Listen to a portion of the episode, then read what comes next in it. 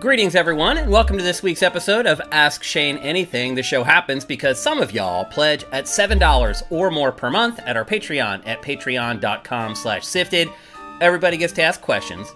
Everybody gets to watch the archive. But we do place a priority on those folks who pledge at that higher tier. And again, they are the reason that this show happens. So if you really like it, maybe consider bumping up your pledge, or at the very least, thanking the people who are pledging that extra amount to make sure Ask Shane Anything happens. Let's get to another round of great questions. All right, first up, we have Ask Shane Anything stalwart, Kevin.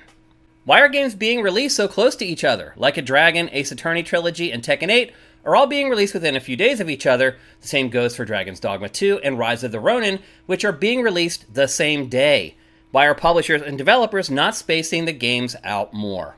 Well, first of all, I, I think a, a little bit of this is still, at least just for this quarter, a little bit of the release schedule is still being affected by COVID and the pandemic. We had obviously that like year, year and a half, almost two year period where people weren't really going to work. People were figuring out how to make remote work work. And games were delayed. Development was, it just, things just didn't go as smoothly as they could have. So I think this quarter in particular, you see in games like, also you didn't mention it, but like Suicide Squad Kill the Justice League, that was delayed a couple times. I think what you're seeing is the final sort of gasp of the COVID pandemic, and that's why you still have stuff backloaded. And that's honestly why we had an absolutely incredible year of video game releases in 2023. Now, it's not just that, there are other factors. And I think one thing that maybe people who don't work in the industry but really love games and are really passionate about games think is that there's this like neural network where all the game developers and the publishers like a slack where they're all going and they're talking to each other and they're saying hey we're thinking about releasing our game here. What do you guys think? What about you got that doesn't happen. Like the, the publishers they're not communicating with each other on such a granular level. Now obviously they're not stupid. They pay attention to release dates when they're announced but going back to like the most recent episode of Pachter Factor that we just published about secrecy, a lot of publishers don't want other publishers to know what they're doing. And I think what happens is you just have these clumsy accidents where you have a bunch of games clumped together. We talked about this last year with October. There were so many games coming out in October that we it was like a running joke. We're like, don't announce your game for October. And yet, week after week, publishers would announce their games for October. I also think there's a little bit of hubris with game developers. You work on something for that long, you pour your heart and soul into it. I think a lot of times they think that their games are probably better than they are. In fact, I think most developers think their games are actually better than they are. Hate to say it, but it's kind of true. And I think that they just assume, like, I don't care what's releasing next to our game. Our game's better, and our game's going to sell anyway. And that's foolish. It's completely foolish. Call the Duh Consulting Agency, and we'll tell you that it's foolish. Um, so I hear you. These games in particular, I think another thing that they take into consideration is the genre. Now in October of last year, there's a bunch of horror games, you know, being scheduled for October because it's Halloween. And you think it makes sense, but people have shown that they'll play horror games no matter what month it is. I don't think that that matters all that much anymore. However, I do think if you have a diverse sort of uh, slate of genres, it's okay. So, for example, um, let's see, you, you mentioned Like a Dragon, Ace Attorney Trilogy, and Tekken 8. Three pretty different games there. Now, you might say Ace Attorney and Like a Dragon are kind of the same. They're really not. They're both Japanese games, but that's pretty much where it ends. So, those are three entirely different games. For example, like, you know, you have an awesome weekend of games coming up, people. This whole weekend, you can play Tekken 8, you can play Like a Dragon, which, by the way, is on Game Pass, so it's free. I'm never going to stop saying that. So, I just feel like a lot of times, even if they do look, they say, well, you know, we're a turn based RPG and a resort sim, and this other thing that's coming out is a fighting game, and we don't see a lot of crossover between those genres. And while there may be adequate crossover, I still think you can rationalize saying, like, it's not going to hurt us that much to release alongside Tekken 8. Now, I would say in Japan, it might make a bigger difference because game sales there are so low. You really do have an environment there where the consumers are picking and choosing which games they want to buy and they're not buying as many. So in Japan, maybe it's a bigger deal, but here in America or in Europe, it's really not. Um, those three games are a lot different. And then your other example, which was uh, Rise of the Ronin and Dragon's Dogma 2. Now that that does throw up a little bit of a red flag because both of those games are very similar. They're um they're Japanese action RPGs and from two stalwarts in Japan. You would think maybe they communicate a little bit better there. I agree with you. That one does stand out as like a stupid mistake. But another thing that I haven't mentioned yet is that they schedule this stuff so far out and there's so many other elements that come into play here. It's like okay has it been delayed already? And what's the sentiment around that? Do we need a game in this quarter so that our our stockholders don't sell their stocks because we had a horrible quarter? There's all this stuff that comes into it particularly when you're talking about like February, March, because that generally is the end of the fiscal year for most companies. And so a lot of times they're like, we gotta squeeze this game in before the end of the fiscal year so that we hit our numbers and our stock doesn't plummet. So there's so much stuff that goes into release dates. I understand why on the outside it may seem like these companies are just stupid and they're not talking to each other. And you're right, for the most part, they're not talking to each other, but there's all these other things that affect when a game comes out just developing the game. We even talk about that. Maybe there's a last minute stumble where they find a bug that they can't zap in time and they have to delay it for just a couple weeks. Like all that stuff comes into play when you're trying to figure out when the best time is to release your video game. all right, our second question for today's episode comes from Zet Saber. A media outlet reaches out to hire you as a VP of whatever is above editor in chief, but they need you to submit a resume. What do you keep on your resume and what do you leave out? So the first thing I need to ask is is this job just working in the games industry or is this job working as a VP over a content group to create content that's more mainstream and a little more diverse? It makes a huge difference. So I'll start with the one I think you're probably saying and probably the one that most people watching this show are interested in. So say somebody contacts me and they're like IGN contacts me and they're like, "Hey, we just lost our VP of content. We're looking for somebody to take that job. We're interested in you. What do I send them? So, the first thing I would say is if you work in video content production, you have what's called a reel. And a lot of people watching this probably know what a reel is because they're also creatives. But basically, a reel is just a montage of all your work and you send that along with your resume and they look at it. And again this is very specific to very particular creative industries. So first thing is that i have a reel. And if i'm applying for a job at ign then my reel is going to be all game related stuff unless they want me to handle content over the entire ign entertainment umbrella and in that case then I would start bringing in more of the stuff into my reel and my resume that I did when I was working at Spike and Spike TV and working at Viacom and MTV in a larger context, which a lot of you guys honestly have no understanding of. I know you guys just know me as like the editor in chief at Game Trailers guy or whatever. I was way more than that at Viacom, man. That was literally at the end was probably 40% of my job. Like uh, it's it's tough too because you get pigeonholed. Like they see that you worked at like all these gaming outlets. It can be hard to get jobs at general entertainment companies because they're like oh he's a games guy. He doesn't know anything else.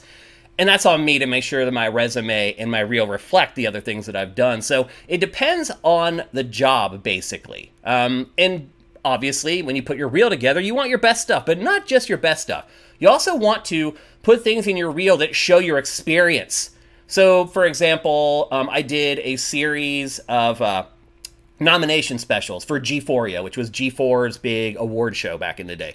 So I did like a, a series of like five or six like 30 minute episodes that build up the hype and announce the nominees and everything for the award show. Well, in the course of doing that, I worked with this thing called a shot maker. And a shot maker is like this big truck that has like a towing trailer on the back and you tow a car, but it also has a boom, like a huge boom, so you can shoot basically while you're driving.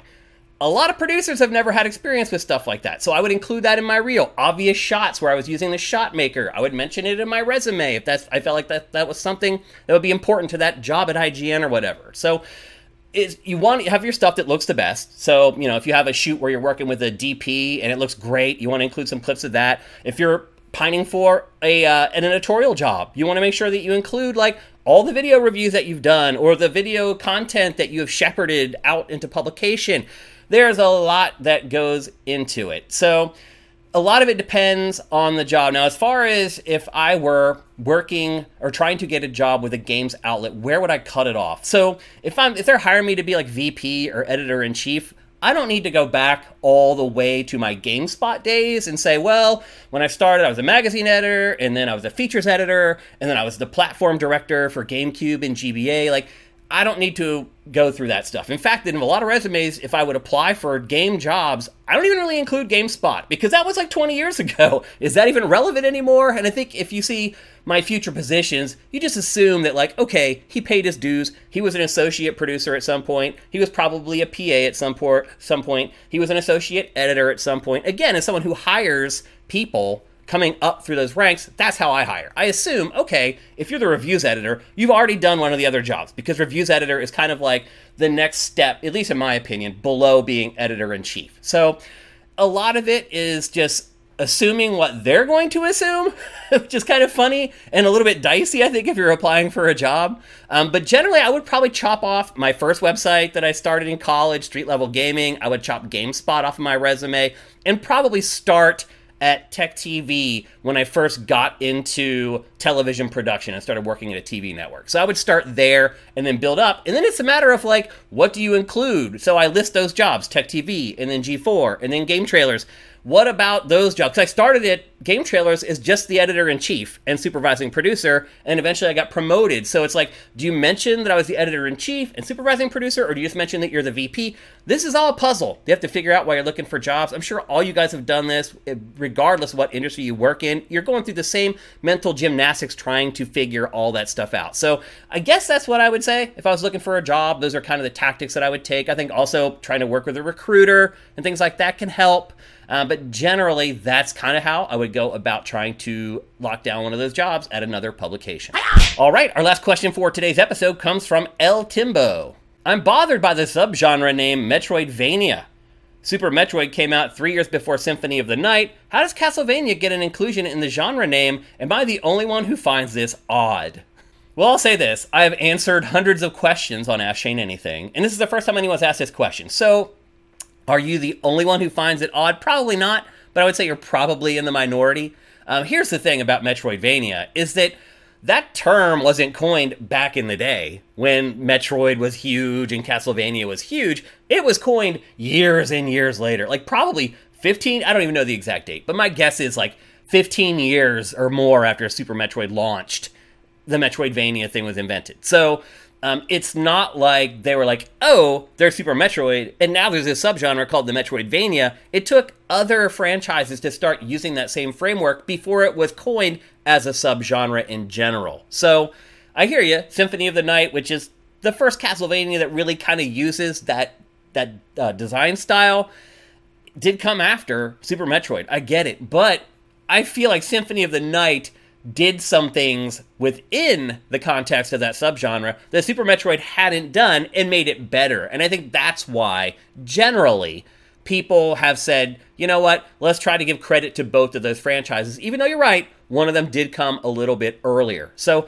I think that's what's happening there obviously this is one of those things where I'm kind of guessing just based on my experience and my knowledge of the industry and my knowledge of that subgenre and my knowledge of those games. But that's where I think this is coming from. I wouldn't let it bother you, El Timbo.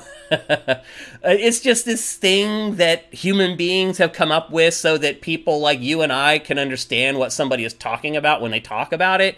Um, I don't think any of the developers of Super Metroid feel like they've been slagged or slighted or anything like that.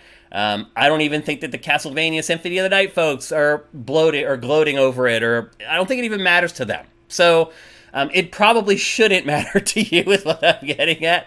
Uh, but I understand what you're trying to say. I mean, there are a lot of cases just in life in general where something is coined with a particular term, and then years later it doesn't make a whole lot of sense, and people just keep using it anyway. So I think it's just kind of a human nature thing where we just come up with a term everyone understands and accepts, so we can all communicate with each other and understand exactly what we're talking about. If you're saying to yourself, man, that shot looks different than the rest of the episode, you're not crazy. I had a problem with the webcam so I had to re record the outro. But anyway, I just want to say again thank you to everybody who pledges at that $7 Ask Shane tier or higher. If you like this show, please consider bumping up your pledge to that level. We're definitely going to keep doing it. Um, although in February, don't forget, we're going down to two episodes a month. However, we still need your questions.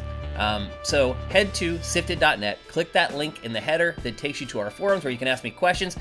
Like I said, we're still doing two episodes a month, and you guys asked me just enough questions over the last week to do this episode, so we need more. So head on over there, that would be great. We'd really appreciate it. Thanks again to all our patrons. Without you guys, none of this happens. Have yourselves a great weekend filled with great games. We'll see you on Tuesday for Game Face.